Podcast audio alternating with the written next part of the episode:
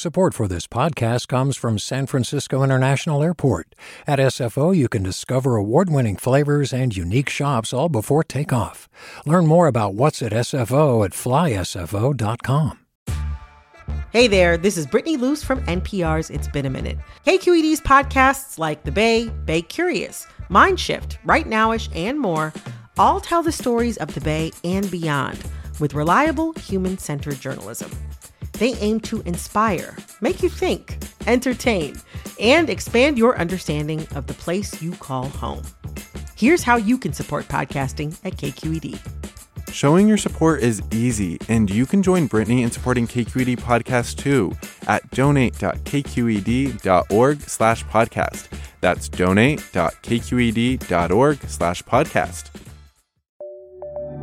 From KQED. This is the California Report. Good morning. I'm Saul Gonzalez in Los Angeles. It was a historic day yesterday in the life and times of our country. Joe Biden was sworn in as the Republic's 46th president, and California's own Kamala Harris was sworn in as vice president. What do the people who know Harris best when she was San Francisco's DA, California's attorney general, and its U.S. senator think about her ascent? KQED politics correspondent Marisa Lagos has more on that.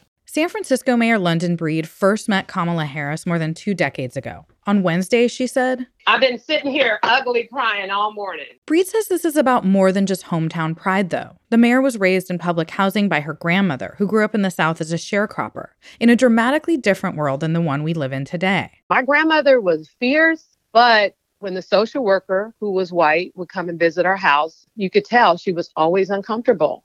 And there was a certain expectation of knowing your place as a black person. Watching Harris take her place in history, Breed thought about all the little kids witnessing the moment. And that's why this is so exciting because, you know, people of color and girls, they now see themselves in this way.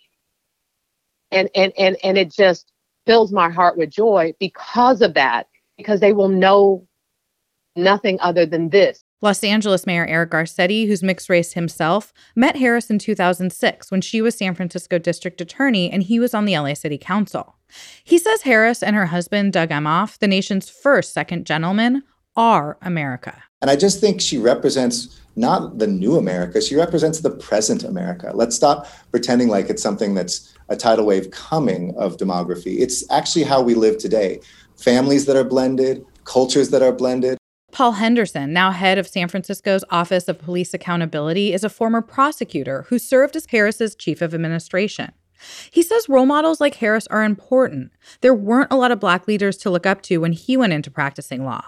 And to the degree you don't see people that look like you, that sound like you, that have experiences like you in positions of leadership, authority, and success, I think it's really difficult to be on a path to achieve those same things. That's especially poignant for longtime Harris allies with kids. Bilen Mesfin, who also worked for Harris when she was DA, says she watched the inauguration with her two year old daughter, who will never not know a country where this is possible. Just elated and um, just having all the feelings and all the emotions today um, on this historic day. Longtime Harris advisor and friend Debbie Mesloh says she watched the inauguration thinking about all the work Harris and others put in to get her to that stage, and how many times in earlier campaigns they weren't sure they'd succeed.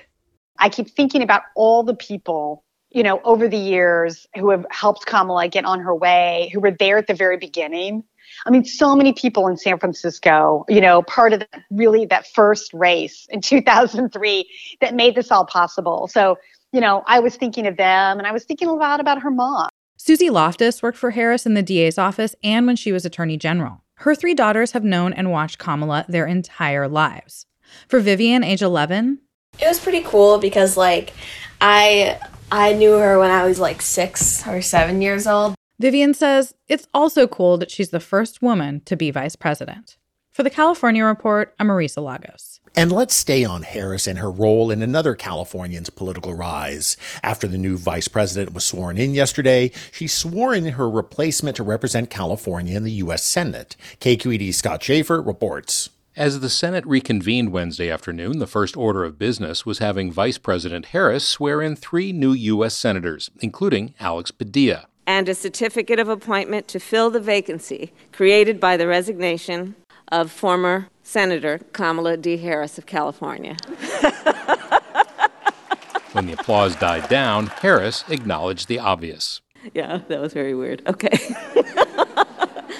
Padilla was escorted into the chamber by his new colleague, Senator Dianne Feinstein, for whom Padilla worked some 25 years ago. And he'll have a very full plate with a $1.9 trillion COVID 19 relief bill, confirmation of President Joe Biden's cabinet, and an impeachment trial of former President Donald Trump all on the docket. Meanwhile, back in California, Governor Gavin Newsom's nominee to take Padilla's place as Secretary of State, San Diego Assemblywoman Shirley Weber, is set to become the first African American to serve as the state's top election official once she's confirmed by the legislature. For the California Report, I'm Scott Shafer. The Biden White House has unveiled an ambitious immigration agenda, including a reform bill that would set a path to legalization for the estimated 11 million undocumented people in this country. About one in five undocumented live in California, and many are applauding the administration's step.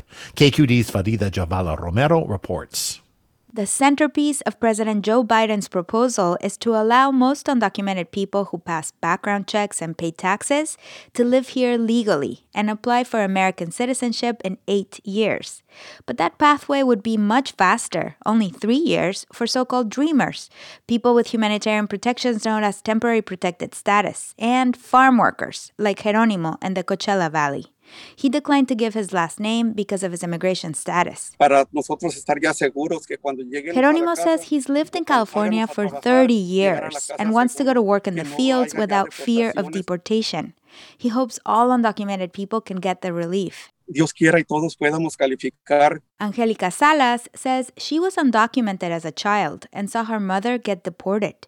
Now, as the leader of the Coalition for Humane Immigrant Rights in Los Angeles, she says she celebrates Biden's plan. We celebrate because it represents an affirmation of our human dignity. It affirms our need to be able to live in this country free. But Salas and others caution Democrats still need to win Republican support in the Senate to pass the bill. For the California Report, I'm Farida Jhabvala Romero. Now that Donald Trump is out of office, Congress is being watched for its next steps in the ex president's impeachment trial. Critics say an impeachment trial would take valuable time away from crucial congressional business as the Biden administration settles in. But Bay Area Congresswoman Zoe Lofgren, one of the managers of Trump's first impeachment, doesn't buy that argument. I don't think there's a need for it to take an extraordinarily long period of time. I also know that it's possible to do uh, more than one thing at a time. For example, in the first Trump impeachment, we didn't ever begin before one o'clock in the afternoon, leaving half of the day uh, for other work. So they can get this done. That's Congresswoman Zoe Lofgren. And some final news about the November presidential election and a powerful voting bloc here in California. The number of Latinos who cast a ballot in that contest jumped by more than 30% over the 2016 election. And those voters overwhelmingly favored now President Joe Biden. KCRW's Darrell Satzman explains. Overall, Latinos cast an estimated 16.6 million ballots in November and preferred Biden to Trump by a 3 to 1 margin. This new study by the UCLA Latino Policy and Politics Initiative looked at counties with the most Latino voters in more than a dozen states. It found their votes made a crucial difference in states like Pennsylvania, Georgia, Nevada, and Wisconsin, where Biden eked out narrow victories and it said overwhelming Latino support for Biden in Arizona pushed the Democratic challenger over the finish line to a narrow win by fewer than 11,000 votes. The only swing state where Latinos voted for Biden by less than a 2 to 1 margin was Florida, which Trump won.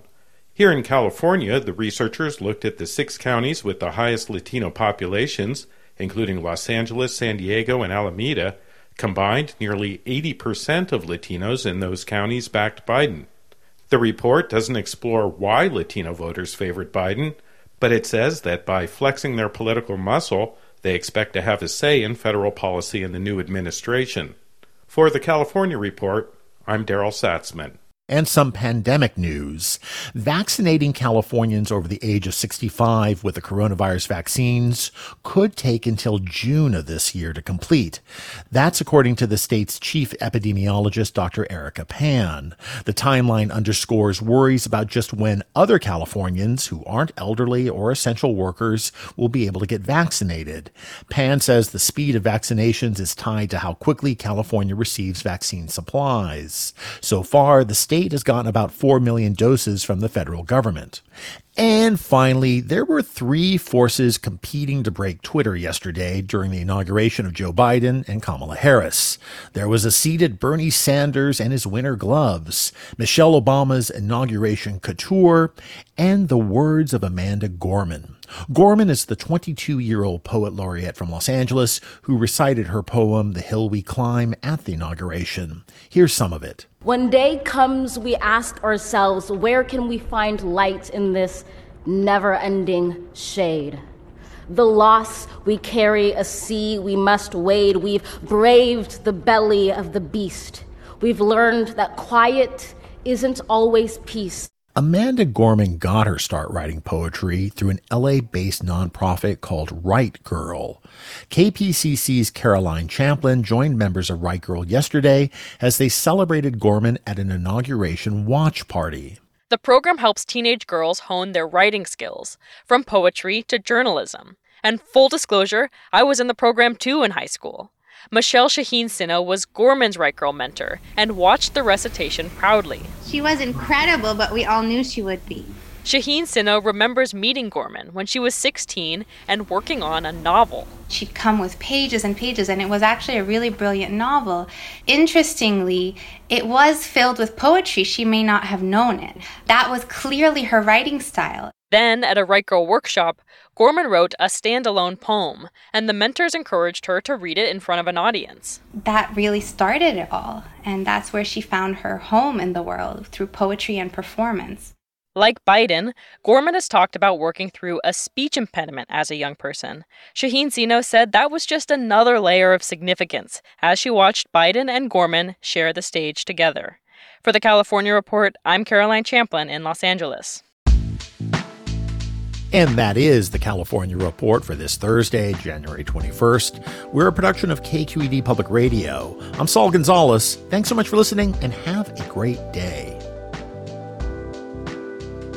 Support for the California Report comes from Earthjustice, a national nonprofit law organization fighting for the right to a healthy environment. Earthjustice, because the earth needs a good lawyer. Eric and Wendy Schmidt, whose philanthropy includes Schmidt Futures, focused on finding exceptional people and helping them do more for others together, on the web at schmidtfutures.com, and Hint, fruit infused water in over 25 flavors like watermelon, pineapple, and blackberry. No sweeteners, no calories, in stores or delivered from drinkhint.com. Hi, I'm Sasha Khokha, host of the California Report magazine. Every week, we bring you stories about what connects us in the giant, diverse Golden State.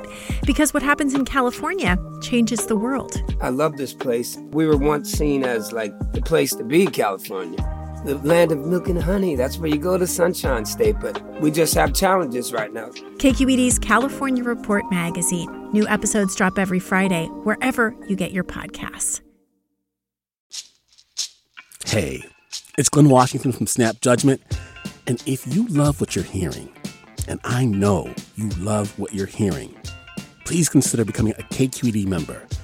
Special access to cool events, behind the scenes footage, and so much more. Plus, you'll sleep better at night knowing you did your part for the community you depend upon. It's in you.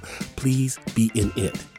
Visit donate.kqed.org slash podcasts to sign up now. That's podcast with an S. Thanks. Do you love learning about the San Francisco Bay Area? Its history, its people, its unique blend of cultures?